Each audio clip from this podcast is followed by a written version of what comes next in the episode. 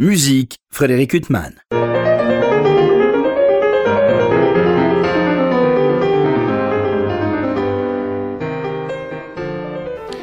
Bonjour Frédéric Huttman, au micro j'ai le plaisir de vous retrouver pour un nouvel entretien. Aujourd'hui j'ai l'immense plaisir de recevoir Victor Sicard. Euh, Victor Sicard, bonjour. Bonjour.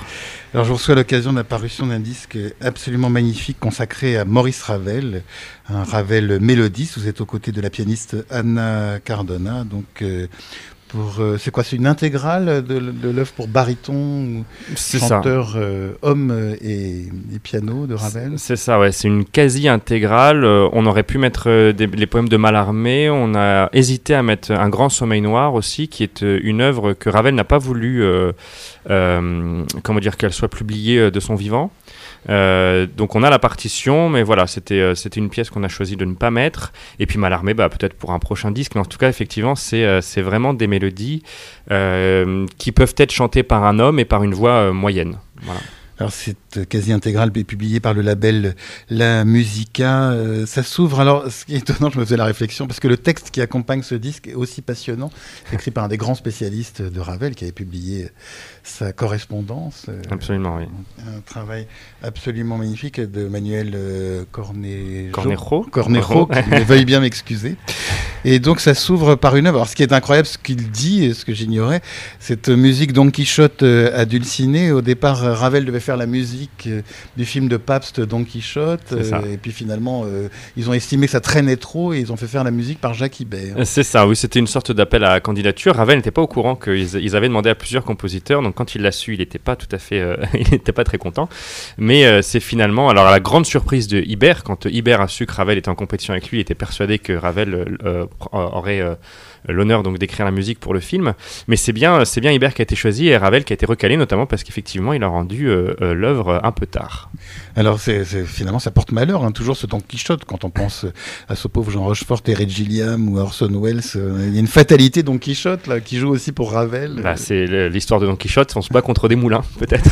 Exactement. Alors, vous avez choisi d'ouvrir le disque avec cette œuvre. En fait, vous n'avez pas suivi un itinéraire chronologique, mais vraiment, vous avez pris. Il faut dire que ces cycles sont tous très très différents les uns des autres, mais de manière très très marquée. Exactement, nous c'est ce quand on a enregistré le disque euh, en septembre 2019, quand on passait d'une pièce à l'autre, donc à chaque fois on avait un planning précis pour euh, quelle pièce, euh, notamment aussi par rapport à bah, ça peut être la fatigue vocale ou en, tant que chanteur, on choisit dans quelle pièce on va enregistrer, dans quel ordre on va enregistrer les pièces.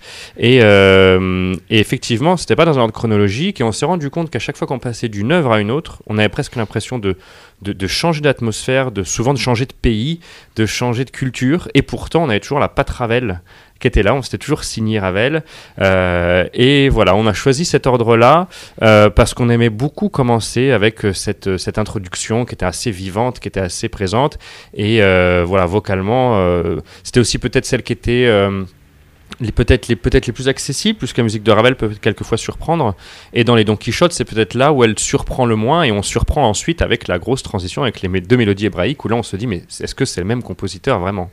Et alors, au niveau pianistique, bon, Anna Cardona n'est pas là pour nous répondre, mais est-ce qu'elle vous a dit euh, euh, qu'au niveau pianistique, ça ressemblait au Ravel euh, pianiste seul C'est ça. Proche alors, elle, elle dit que, que notamment quand Ravel écrit de la musique espagnole, on a peut être même, on a fait l'essai avec ma belle-mère qui est donc catalane, en lui jouant la chanson espagnole, et elle nous a dit, mais ça c'est Albéniz ou c'est de Falla, c'est sûr. Et on a dit, bah non, non, c'est Ravel. Et donc, quand ma femme dit qu'elle joue, il y a quand même quelque chose de Ravel qui est que c'est très propre, c'est très net et, en fait, il y a le feu, il y a tout ce que Ravel peut comprendre de la musique espagnole, mais comme je disais tout à l'heure, vraiment avec la signature euh, Ravel. Et moi, de jouer cette musique avec euh, une catalane, euh, et ben voilà, sur ces trois mélodies de Don Quichotte, on, sent vraiment qu'il y a la culture qui est derrière. Ce sont trois danses espagnoles. Donc il a écrit ça sur trois danses espagnoles.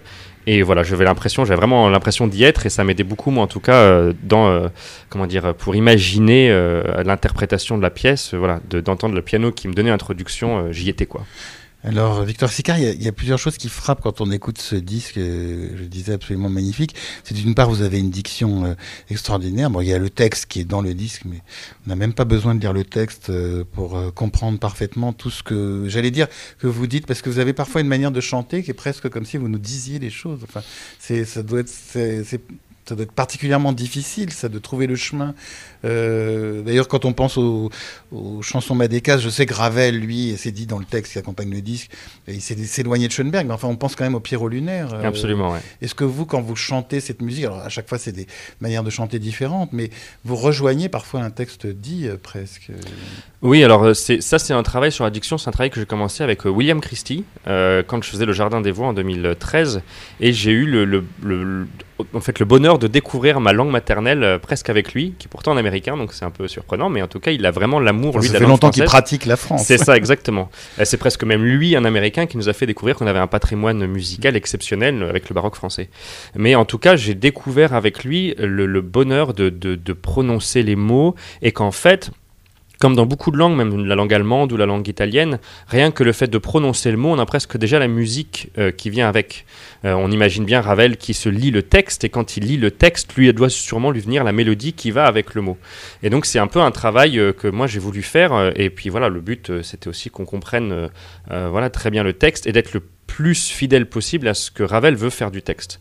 Quand Ravel regarde un texte, euh, notamment on peut imaginer même l'enfant des sortilèges, le texte de l'enfant des sortilèges, on voit vraiment qu'il est à fond dedans et qu'il va absolument euh, euh, être extrêmement fidèle au texte, quitte à des fois surprendre avec, par exemple je pense à la fin du signe, ou à la fin du signe, vraiment, quand, le, quand Jules Renard a écrit, bah, pas du tout, c'est pas du tout un bel animal, c'est un animal qui, qui, engraisse comme une oie, mais Ravel change tout d'un coup son style musical pour aller sur quelque chose qui ressemble presque un peu à du, ah, c'est un petit peu vulgaire, on va dire un peu du cabaret pour tout d'un coup non, non, en fait, c'est pas un animal si beau que ça, c'est juste une. Voilà. et donc, c'est moi, j'ai voulu faire ça, et notamment dans les Madécas, avec le parti pris dans la deuxième Awa, à un moment d'imaginer presque une sorte de chant, euh, euh, voilà, une sorte de chant africain, euh, puisque c'est un, les chansons madécas de Madagascar. alors c'est pas, voilà, ça c'est où on va avoir nous avons vu de nouveau, donc vraiment presque un chant presque tribal quoi. Et donc on l'a chanté comme ça, parce que c'est comme ça qu'on l'entendait, avec le texte et la musique. D'ailleurs, je parlais de, du Pierre mais justement, ces chansons Madécas, euh, vous n'êtes pas seul euh, aux côtés d'Anna Cardona, puisque vous êtes rejoint par Aurélien Pascal au violoncelle et Mathilde Calderini à la flûte. C'est aussi, une, enfin, c'est pas une orchestration dans la mesure où vous n'êtes que, euh, vous n'êtes que quatre, mais en même temps, c'est très particulier comme manière d'écrire. Ouais, c'est très surprenant. Alors, ça a été, moi, j'ai beaucoup aimé comment François Eckhart a mis le, a fait la prise de son, puisqu'il il a respecté ce que Ravel pensait de, du fait d'avoir écrit pour quatre, euh, quatre instruments en fait. c'est comme ça que Ravel le voit. Ce serait euh, soit un trio avec, euh, mais c'est pas vraiment un trio qui accompagne un chanteur. Voilà, pour lui c'est quatre instrumentistes, dont un chanteur, et donc le chanteur serait l'instrument principal. Mais ce n'est pas vraiment pas du tout un ensemble de musiciens qui accompagnent un chanteur. Donc la prise de son, je, trouve, est assez fidèle à, cela. Et effectivement, on a eu beaucoup de bonheur à retrouver Mathilde et Aurélien en répétition, et puis ensuite pour faire le disque où ils sont aussi, euh, ils, adorent aussi la musique de Ravel et on s'est retrouvé avec ces trois pièces qui sont euh, euh, vraiment sensationnelles. alors ce sont aussi des pièces qui nous plaisaient dans le monde dans lequel on vit, c'est-à-dire qu'il y a deux pièces, la première et la troisième qui étaient les premières pièces quasiment féministes dans l'histoire de la musique, où on parle du désir féminin, on parle un petit peu de la subordination de la femme pile poil au moment des suffragettes. Hein, on connaît très mal Ravel politique puisqu'il était très discret, mais en tout cas, euh, on sent qu'il choisi ses pièces et qu'il écrit la musique à cette époque-là. Et la deuxième, qui est une pièce alors qui a fait euh, vraiment un scandale euh, puisque les gens sont partis ou ont même réussi à interrompre la représentation, puisque c'est Awa, méfiez-vous des, Blancs, et donc euh, un texte anti-esclavagisme qui, était très, euh, qui a été très mal reçu la première fois, et puis qui en fait est très d'actualité une centaine d'années plus tard. Oui. mais alors justement, vous parlez du fait que ça a été mal reçu, visiblement, ce ne sont pas les seules mélodies qui ont été mal reçues dans celles que vous interprétez. Exactement, mais c'était typique de Ravel, il était beaucoup mieux reçu à l'étranger qu'en France. quand, on, quand il va en Angleterre, au Wigmore Hall, ou quand il va aux États-Unis, les gens sont debout à la fin de, de ses concerts. En France, c'est beaucoup plus compliqué, notamment euh, par son utilisation du français. Euh, donc là, on a dans les Madécas, euh, il demande à ce qu'on évite de chanter les fameux E muets qu'on fait dans la, poésie euh, avant, en fait, avant Ravel, et, notamment dans les histoires naturelles. c'est, il veut vraiment qu'on parle le français comme si, qu'on chante le français comme si on le parlait. Une petite démonstration, Victor Cigaret. Alors, par exemple, je pense à, à, la pintade dans les histoires naturelles, et elle penche la tête. Si on était peut-être chez Forêt, ce serait et elle penche la tête. Et chez Ravel, c'est et elle penche la tête Voilà. Ah oui. Et du coup, il demande vraiment à ce que les deux, les e muets qui sont pas nécessaires ne soient pas chantés. Mais ça, vous l'avez beaucoup travaillé, alors, j'imagine. C'est une gymnastique au début, puisque euh, c'est moi j'ai découvert les histoires naturelles, j'ai découvert assez tôt, je devais avoir euh, Vous avez 22 ans. Découverte en 2007, je crois. C'est ça. Ah ben non, j'avais 20 ans alors. Euh, donc, c'est- euh, Moi, je le dis parce que j'ai, je dis ce que j'ai lu. Absolument. Mais ça, j'avais 20 ans, c'était quand je suis arrivé à Londres et que mon. mon alors c'est un peu. Un peu tombé amoureux d'elle, un peu par malentendu, parce que mon professeur de Jean m'avait demandé de regarder que le pan. Et comme je comprenais rien à l'anglais et que je faisais mes études à Londres, c'était la première semaine où j'étais à Londres, euh, j'ai cru comprendre qu'il fallait que j'apprenne les cinq euh, mélodies dans la nuit. Et du coup, j'ai travaillé toute la nuit. Et ça m'a presque, le force, à force de travailler, travailler, je suis tombé vraiment complètement amoureux de ces mélodies qui me rappelaient aussi beaucoup euh, d'où je venais, euh, et notamment la pintade, qui est très française comme, comme animal. Parce que vous veniez de la campagne. euh, C'est ça, alors j'ai- j'ai- je suis né à La Rochelle et j'ai grandi à Angers. Alors par exemple, je pense au, au Pan, j'avais cette image quand j'avais 5 ans et qu'on allait prendre un pique-nique avec, avec mes parents dans un parc où il y avait cette roue du Pan et petit, j'étais voilà, fasciné par cet animal qui, qui n'avait rien à faire de les gens qui le regardaient, sauf peut-être en leur, voilà, en leur mettant une ou deux roues pour leur plaisir, mais vraiment c'était c'était beaucoup.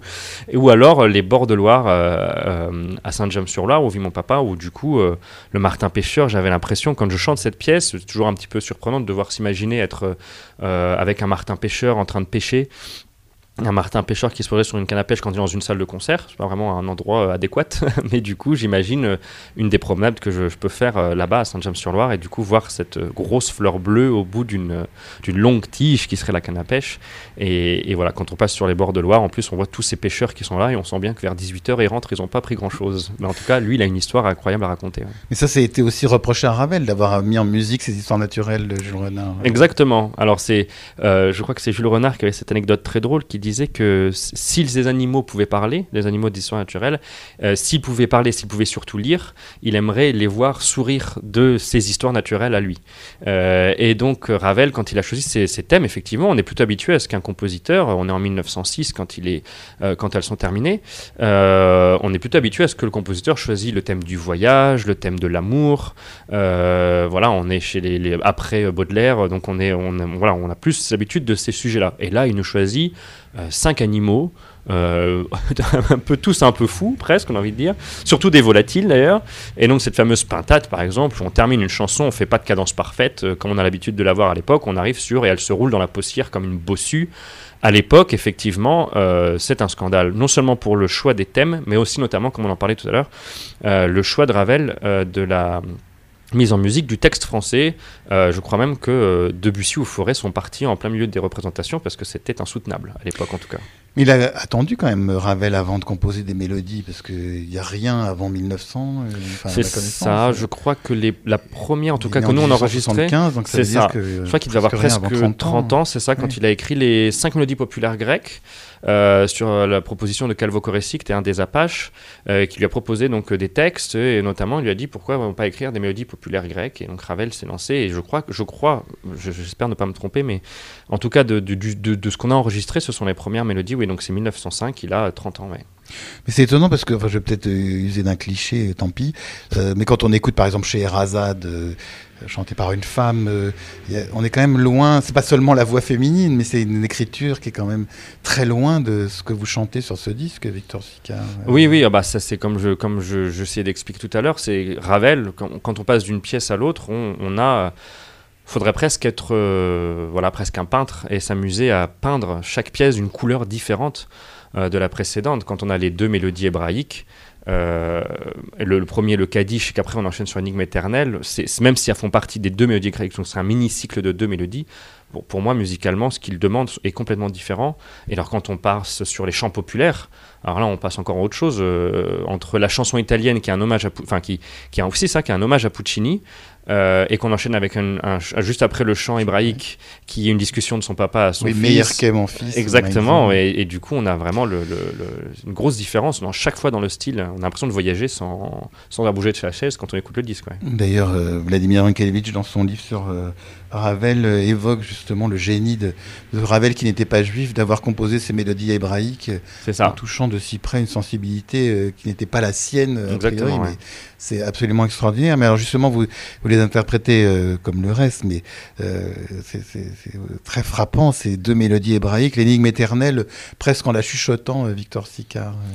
oui, oui, c'est bon, c'est le texte euh, qui, je sais pas, en plus avec le piano, cette façon d'être répétitif, cette manière répétitive, de, réexpliquer à chaque fois, de se poser des questions, pas avoir la réponse, et puis on revient à chaque fois au, premier, au début du texte. Euh, c'était une couleur effectivement qui nous, est venue avec Anna euh, de, de, de, chanter cela comme ça, oui. Et Anna, donc Cardona, qui joue à vos côtés, enfin j'ai dit vous, vous, chantez, elle joue à hmm. vos côtés, euh, ce sont des mélodies qu'elle a accompagnées par ailleurs ou euh, c'est votre travail commun euh, Alors les, en fait, on, a, pour le disque, on a surtout, on n'avait pas joué en concert les mélodies hébraïques, les madékas, sont des mélodies qu'on a apprises pour le disque. mais par contre, il y a des mélodies qu'on joue ensemble depuis très longtemps. Euh, les premières, c'était Don Quichotte, ensuite les histoires naturelles, euh, les cinq mélodies pour ça c'est des pièces qu'on a jouées plusieurs fois en concert. Euh, et en fait, Anna est arrivée à l'accompagnement. Avant, c'était une pianiste soliste. Elle est arrivée à l'accompagnement puisqu'un un ténor avait, avait perdu sa pianiste le jour d'un coaching avec un grand pianiste de mélodie qui s'appelle Graham Johnson, qui était, qui était un de ses professeurs, qui était un professeur à Guildhall. Et du coup, Anna, qui était euh, pianiste soliste, euh, on lui a dit Est-ce que tu peux m'aider? Je ne sais pas comment faire, j'ai pas de pianiste, est-ce que tu veux venir jouer pour moi? Et Graham Johnson a plutôt l'habitude de, prendre la place du pianiste pour lui montrer comment il faut jouer les mélodies, a laissé Anna jouer toute la session. Il lui a dit à la fin Si ça vous intéresse l'accompagnement, moi je veux bien vous, proposer et vous trouver des financements pour faire un master d'accompagnement à la Guildhall. Et c'était les pièces qu'elle devait accompagner, c'était les cinq mélodies populaires grecques. Et donc c'est comme ça qu'elle est arrivée à l'accompagnement. Donc on a quelque chose tous les deux avec Ravel qui est très. Moi je suis tombé amoureux de cette musique euh, à Londres. Elle, elle a découvert ça à Londres et depuis, elle est devenue pianiste accompagnatrice. Et alors d'ailleurs, elle a étudié avec des gens comme Roger Vignol ou Malcolm Martineau, euh, enfin des grandes figures. J'ose même pas dire le mot accompagnateur qui a aucune signification, mais disons de grandes figures de pianistes euh, qui jouent avec des chanteurs. Euh, c'est très très particulier et ça a modifié, j'imagine, sa façon à elle de jouer en soliste, euh, le fait de travailler avec des chanteurs. C'est ça, ouais. elle joue toujours en soliste, mais plus pour le plaisir. Elle est vraiment devenue accompagnatrice et notamment dans le répertoire de la mélodie ou du lead, voilà, parce qu'elle elle aime beaucoup l'idée que ce soit les compositeurs qui étaient des grands pianistes. Hein. quand, on, quand on pense aux, leaders, on, pense, on peut penser à Schumann, Brahms, qui des très grands pianistes. Là, on pense Ravel, qui était un très grand pianiste aussi. Euh, et donc euh, des pianistes qui écrivaient la partie vraiment pour piano. Quand on fait de l'opéra, ce sont des réductions de ce qu'a fait le compositeur pour piano. Donc en général, c'est c'est pas euh, ce qui est le plus évident à jouer, pas évident dans le sens facile, mais évident comme voilà, faut faire sonner le piano comme un orchestre. Et c'est pas forcément quelque chose qu'un pianiste soliste apprend. Le pianiste soliste apprend à faire jouer son piano pour lui-même. Et donc là, c'était vraiment un duo, c'est-à-dire le, plaisir en plus de ben moi de l'entendre jouer, faire des propositions musicales que je reprends ensuite, ou moi le contraire, quand je fais une proposition, elle est capable de l'entendre et tout de suite d'adapter, comme elle a une bonne technique de soliste. Dès que je propose une idée euh, en chantant, elle peut très bien l'entendre et être capable de l'accompagner parce qu'elle a cette fameuse euh, capacité à changer le son de son piano en fonction de ce que je propose et, et euh, réciproquement.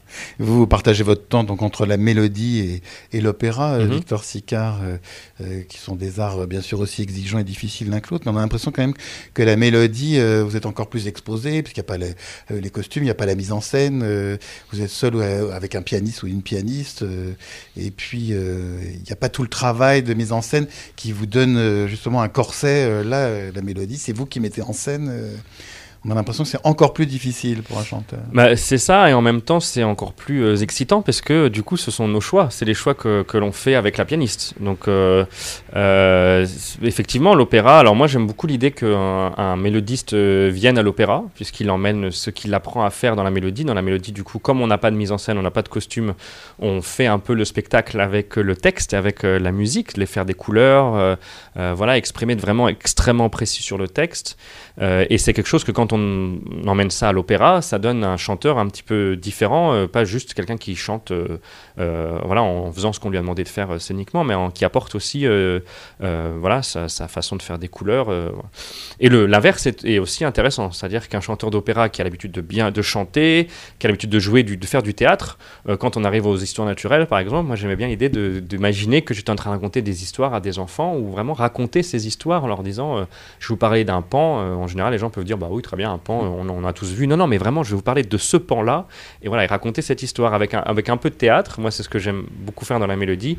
Euh, la mélodie, c'est un genre musical que je trouve n'est pas assez programmé. Et je pense que c'est parce que, bah, je sais pas, c'est juste mon opinion, mais pendant très longtemps, on a fait euh, la mélodie Euh, et, on, les gens n'ont pas eu l'impression que peut-être ça leur parlait vraiment, alors que vraiment le, répertoire de la mélodie, c'est euh, après le baroque français, on avait Lully et Molière qui se mettaient ensemble pour faire une comédie-ballet. Quand on a Ravel et Jules Renard ou Ravel et Verlaine qui se mettent ensemble pour faire la, musique, on est quasiment au deuxième sommet de l'art français, où on a vraiment des grandes poésies qui, parlent de nos sentiments à nous. comme je disais, pour moi, c'était de me souvenir de ce pan et de voir Ravel qui fait l'introduction du pan. On a presque l'impression de voir à deux mètres devant nous, on voit ce pan qui remue la queue à chaque fois qu'Anna euh, joue euh, cette petite ornementation du pan. Euh, voilà, je trouvais que c'était intéressant aussi de l'amener après quand on commence à chanter avec un peu de théâtralité pour que les gens voilà, voyagent avec nous. Quand on pense à Ravel et la voix, on pense bien sûr à l'heure espagnole et à mm. l'enfant et les sortilèges. Ce sont des œuvres que vous avez eu l'occasion de chanter Alors l'enfant et les sortilèges, oui. oui J'ai eu l'occasion de les faire en 2012 à Glyndebourne. Ah oui, rien que ça. C'était l'horloge et le chat. Voilà. Ah oui, non, mais ça c'est une œuvre aussi, c'est absolument sublime. Exactement. Et en même temps, qui y a toujours un côté bouleversant, ne serait-ce que la fin de cet enfant et les sortilèges, euh, qui est poignante. Euh, ça aussi, c'est un autre visage de Ravel. Euh.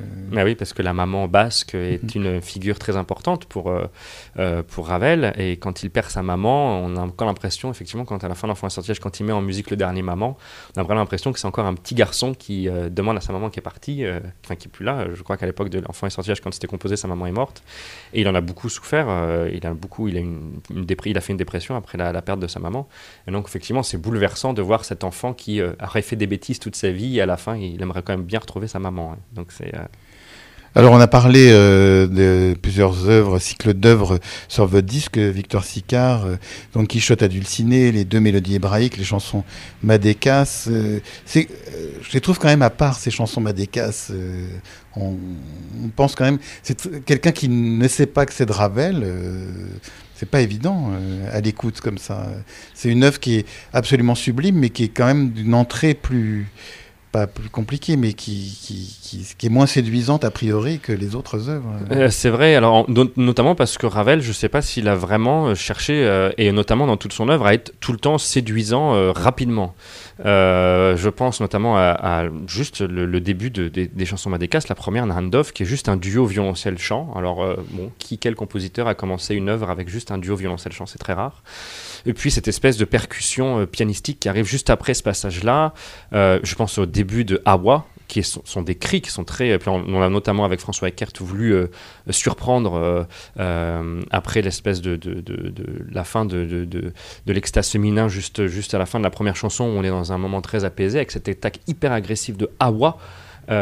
pour la deuxième mélodie, et puis la dernière mélodie qui est pour le coup presque plus, plus tendre, plus douce, euh, et, qui se termine. Alors par exemple, Ravel, c'est pareil, il a la dernière phrase qui est magnifique, mais il décide de terminer la chanson avec le chanteur tout seul qui dit Allez euh, préparer le repas.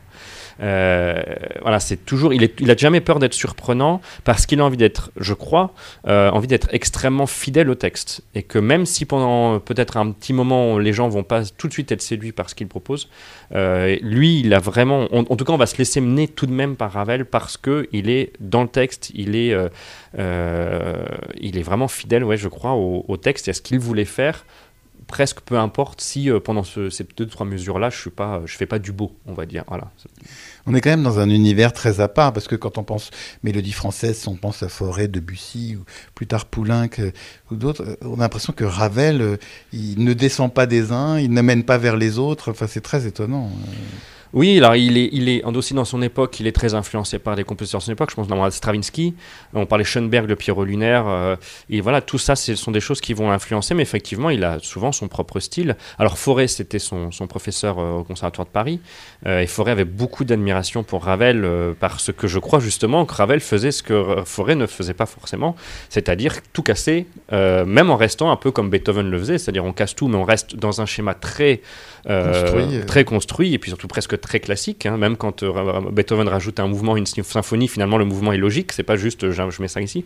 Et Ravel, c'est un peu pareil. Il va casser quelques codes, mais malgré tout, quand on écoute sur l'herbe, euh, c'est vraiment le style de Ravel, mais il respecte tous les, tous les codes de la mise en musique d'un poème euh, aussi par un auteur aussi important que Verlaine. Donc il, respecte quand même beaucoup de choses, mais c'est vrai qu'il a ce côté, il a besoin de place, quoi. Et du coup, du coup, il se la crée, et c'est toujours surprenant. Après, Poulenc, je sais qu'ils se sont euh, en tout cas rencontrés. N'est pas forcément, les deux ne sont pas forcément trouvés euh, d'amitié musicale, en tout cas euh, flagrante, oui.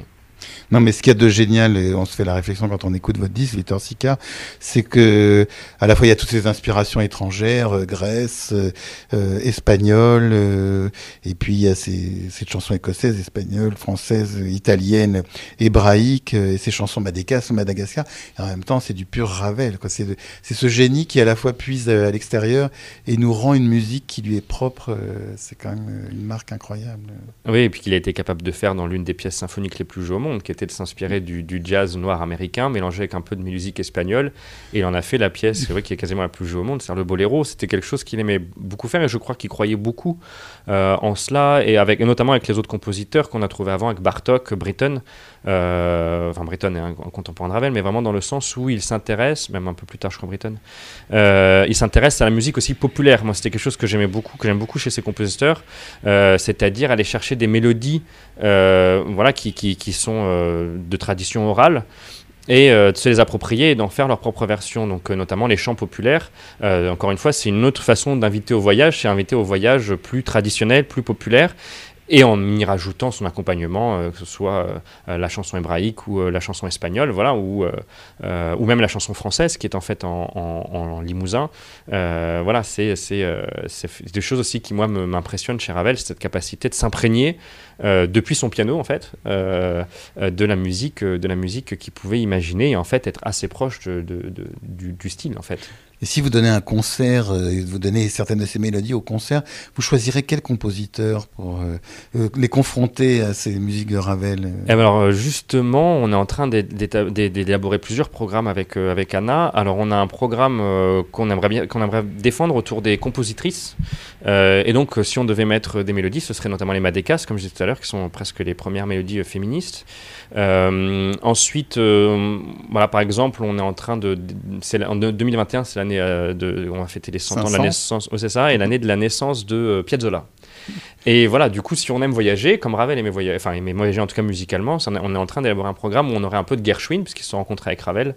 Euh, je crois que Gershwin lui avait demandé d'orchestrer une de ses pièces, et Ravel fait non, non, ce serait tellement dommage de, de finir avec du, avec du Ravel plutôt qu'on, alors qu'on pourrait avoir du Gershwin. Bon. Euh, mais euh, voilà, donc il y a Gershwin, Nadia Boulanger, en fait, ce serait autour d'Astor Piazzolla et de montrer les influences, et en tout cas le, le, le- ce qu'avait Piazzolla comme admiration pour Ravel. Donc, si c'était le cas, on pourrait mettre par exemple les Don Quichotte, puisqu'on est un peu plus tard, ou, euh, ou en fait même les chansons populaires. On a un programme aussi euh, très, puisque ma femme est catalane, euh, autour de la musique franco-espagnole. Donc, c'est deux pays qui ont eu des relations très importantes. beaucoup de la fin du compositeurs. 19e. euh, Exactement, et notamment beaucoup de compositeurs qui sont venus à Paris. Faya. Exactement, Albéniz, euh, et donc s'intéresser justement aux, échanges culturels qu'il y a eu en- entre les deux pays, donc avec des musiques populaires de De Falla, du Monde Salvage, qui est un compositeur catalan qui est juste génial, euh, et puis Iber, donc on- un, programme qu'on a déjà donné plusieurs fois où on a les Don Quichotte Iber, les Don Quichotte Ravel, où on justement choisit ce même thème espagnol, mais du coup mis en musique différemment, et vraiment on a deux, deux interprétations très différentes euh, de la musique espagnole selon deux compositeurs français, et notamment aussi la, chanson espagnole de Ravel dans les chants populaires. Enfin, le chant est très vaste, le chant avec un P Oui. à la fin. euh, Victor euh, Sicard, euh, cette musique qui, qui est si sublime à écouter, ça, ça doit être extrêmement difficile à chanter, non? Eh ben, en fait, c'est euh, enfin, euh, c'est un peu un défi euh, constant d'essayer de, peindre le, mot comme on a envie de le peindre euh, avec Ravel. Euh, mais c'est aussi un bonheur, un, vrai, bonheur. C'est-à-dire qu'on s'amuse tout le temps et à chaque fois qu'on fait un autre concert, on, a tout d'un coup une autre idée qui nous vient en chantant tellement le, le- tellement en fait, Ravel nous fait pas très, beaucoup de propositions, nous laisse très peu de liberté aux interprètes. Euh, je crois qu'il avait dit à Paul Wingerstein, qui était l'interprète du, Du concerto, concerto pour la main gauche. pour la main gauche, il lui avait dit, je crois que Paul Wingerstein avait décidé de changer euh, quelque chose, quelle, quelle horreur, pauvre, pauvre, mal lui en a pris, puisqu'il avait décidé de changer quelques... euh, quelques petites choses en disant à Ravel que lui qui était un vieux quand même un vieux pianiste hein, il disait Oui, que ça sonnait très pas difficile. voilà. Et donc Ravel lui avait dit, mais moi qui suis un vieil orchestrateur, je vous dis que ça sonne, vous êtes gentil. L'interprète est l'esclave du compositeur. Voilà, c'est un, euh, Roland Manuel, je crois, qui, euh, qui euh, rapporte cette conversation. Euh, et donc, Ra- moi, quand j'ai lu, par exemple, ça de Roland Manuel, que Ravel dit l'interprète est l'esclave du, euh, du compositeur, Euh, d'accord, ok, très bien, mais comment on fait nous pour nous exprimer quand même avec un chant très Donc c'était toujours le, défi et que j'ai essayé, en tout cas avec Anna, qu'on a adoré essayer de relever ce défi, euh, même si effectivement, alors ceci dit, l'avantage aussi d'avoir un compositeur qui nous donne autant d'indications, c'est que quelque part sa pensée est claire. On n'a pas besoin de s'installer et puis de se dire qu'est-ce qu'il a voulu dire, ça, non, non, c'est plutôt clair. Et après, donc le bonheur, c'est de trouver sa liberté d'interprète dans, euh, voilà, dans ce cadre, dans le cadre posé par Ravel. Vous parlez d'Anna Cardana, euh, c'est absolument magnifique ce qu'elle fait, euh, cet écrin dans lequel vous êtes euh, grâce à elle pour interpréter cette musique. Enfin, il y a des trouvailles aussi, on sent qu'il y a chez elle aussi un amour de jouer cette musique. Incroyable. Ouais, elle aime, vraiment beaucoup Ravel. De toute façon, quand, je, quand elle était soliste, qu'elle aimait beaucoup jouer, c'était le concerto en sol de Ravel. Euh, je crois pas me tromper si je dis que sa version préférée, c'était Martha Aguirre quand elle le joue. euh, voilà, c'était c'est effectivement pour les pianistes en plus. Euh, je crois que c'était Francesco Bignas qui était euh, l'ami de Ravel qui jouait, euh, qui jouait donc sa musique et, son ami pianiste adorait, adorait jouer la musique de Ravel. Effectivement, c'est très c'est très bien écrit pour piano, même si c'est difficile. Hein. Il y a des pièces qui sont extrêmement difficiles. Je pense à la chanson à boire. quand les pianistes de la partition pour la première fois, elle fait bon, bah, je vais essayer de faire toutes les notes. Elle, elle y arrive très bien, mais je sais que ça fait partie des, des, défis. Et en même temps, voilà, elle, l'univers sonore qu'on peut créer grâce à la façon euh, qu'a Ravel de composer euh, est très satisfaisant, je crois, pour les pianistes. Il y a d'autres univers euh, mélodiques que vous souhaitez aborder maintenant après cet épisode Ravel que on espère on pourra écouter au concert enfin Victor Sicard prochainement, mais après avoir exploré beaucoup Ravel, vous allez vous porter vers d'autres compositeurs français Alors j'aimerais beaucoup, il y en a deux que j'aimerais beaucoup. Euh, donc on en a parlé tout à l'heure puisque c'était donc l'enseignant de Ravel. Moi j'aimerais beaucoup euh, voilà, m'intéresser à Forêt. Et en fait j'aimerais beaucoup, bon c'est très, très ambitieux comme projet, mais j'aimerais beaucoup m'intéresser à tout Forêt.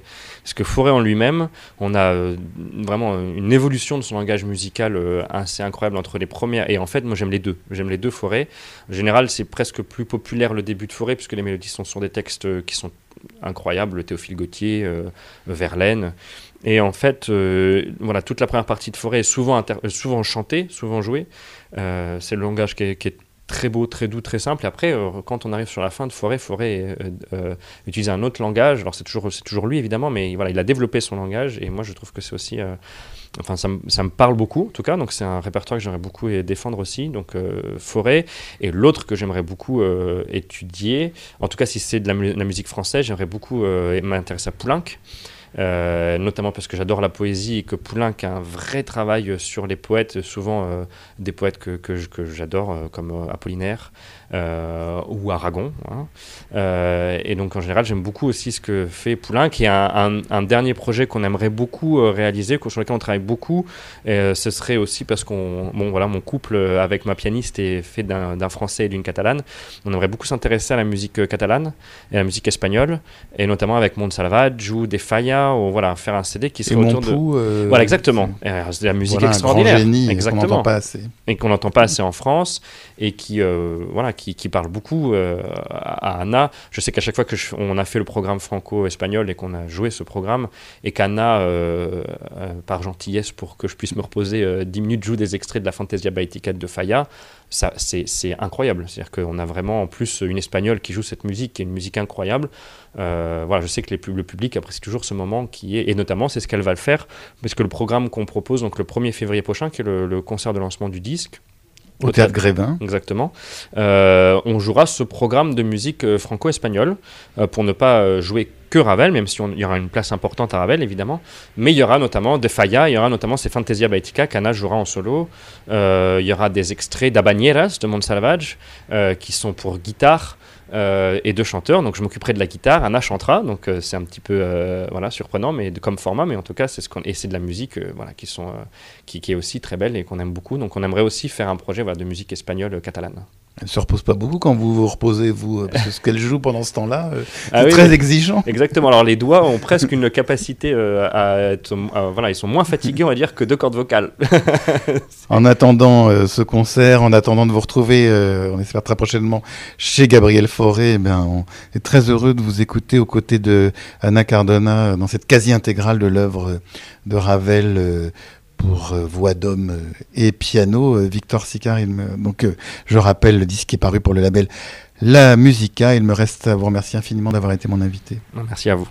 Pour illustrer cet entretien avec le baryton Victor Sicard, je propose de l'écouter tout de suite interpréter des mélodies de Ravel aux côtés de la pianiste Anna Cardona. Tout d'abord deux mélodies hébraïques, Kaddish suivi de l'énigme éternelle, une chanson hébraïque extraite des cinq chants populaires et enfin les cinq mélodies populaires grecques. Je vous souhaite une très belle écoute et une bonne fin de soirée sur RCJ.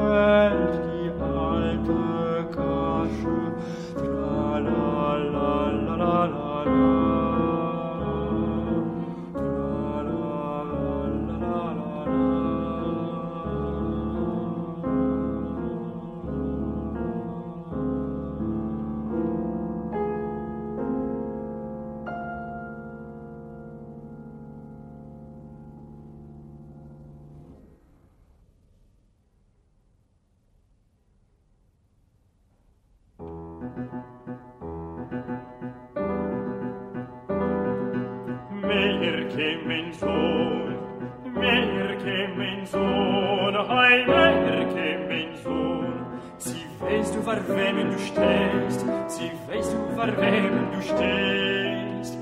Lif neim er vor sein am loch im tatunu lif nehme er mal sein am loch im tatunu לפני מלך מלכי חמלוים דעתוי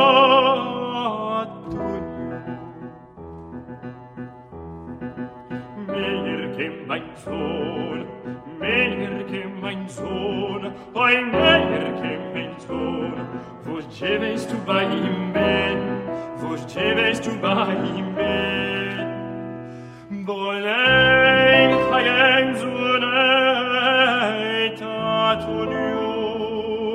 morning chaim zune tatuniu morning chaim zune tatuniu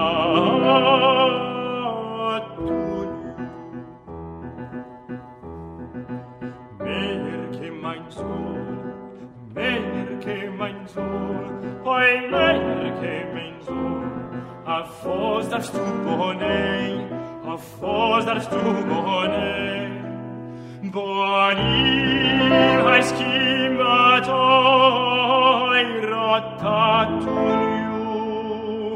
boni at all.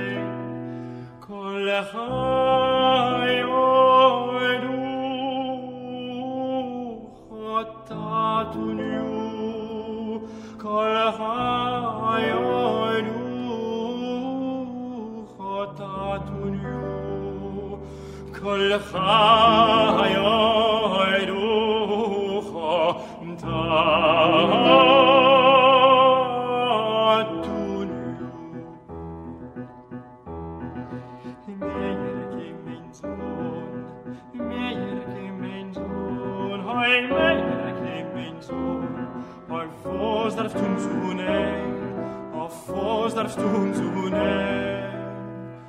Wo halt auf so tu vera tota tu niu Wo halt auf so tu vera tota tu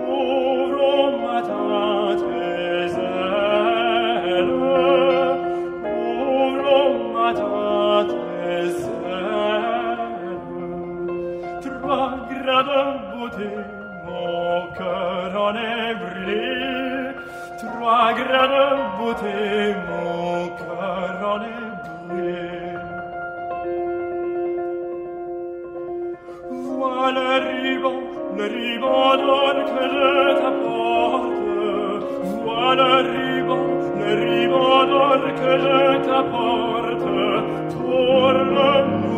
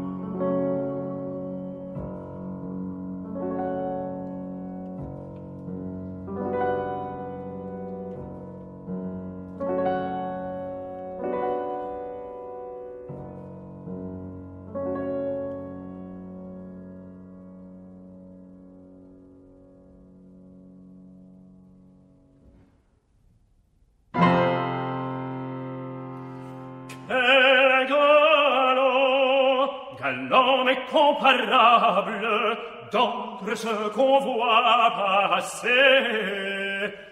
Dit dame Vassiliki.